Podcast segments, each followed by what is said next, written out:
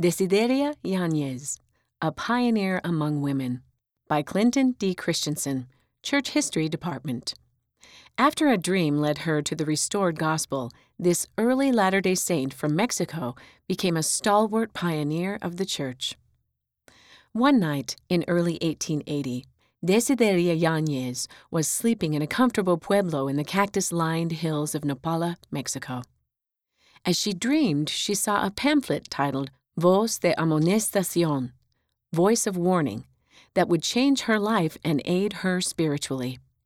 Upon waking, she knew the men publishing the pamphlet were in Mexico City.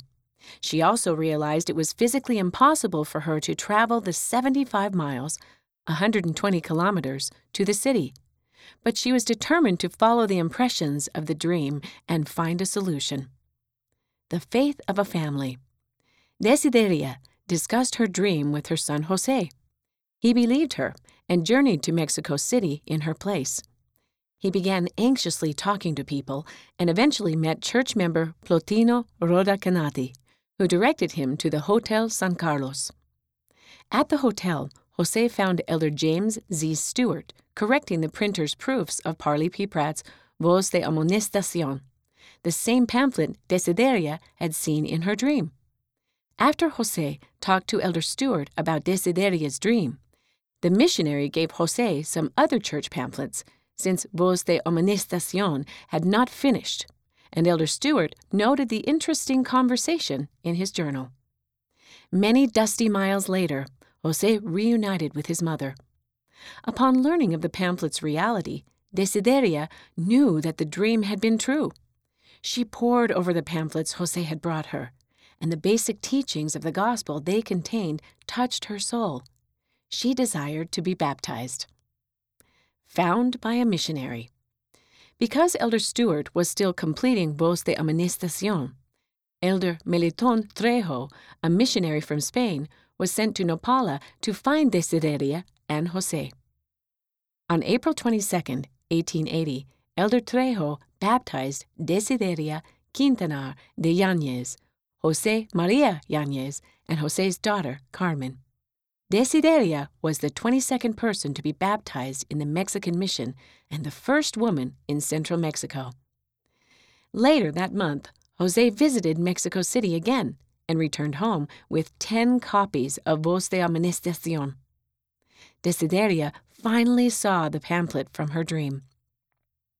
For her, the pamphlet was a physical reminder of how the Lord had reached out to her personally and drawn her to the restored gospel. The First Spanish Book of Mormon. At age 72, Desideria found her health growing worse. By 1886, she was confined to her little home in San Lorenzo near Nopala.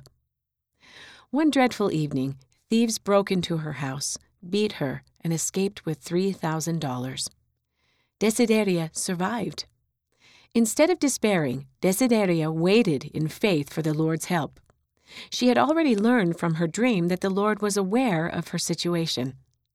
Then, in October 1886, an apostle and two mission presidents unexpectedly visited the area.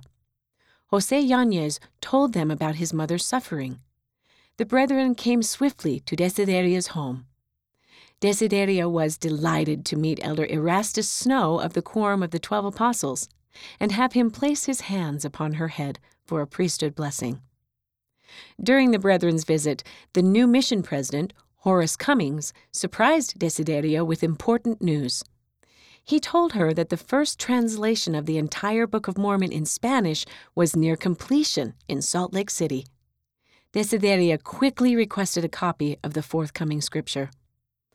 A month later, President Cummings returned to Desideria's home with a copy. Of the experience, he wrote, visited old Sister Yanez, an invalid, and gave her an unbound Book of Mormon which I had sent to Utah for.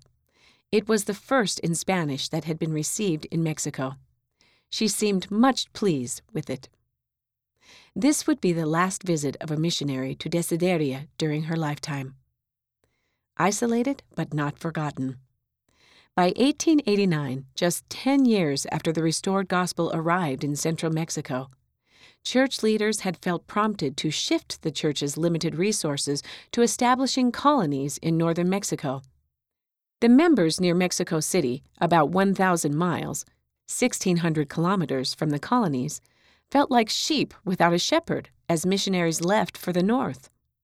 Though still surrounded by her family, Desideria knew that they would have to practice the gospel in isolation. This meant she would never have the benefit of joining the Relief Society or of receiving temple blessings while alive. But she recognized that the Lord knew her. Through his servants, the Lord had manifested his desire to minister one by one to his flock.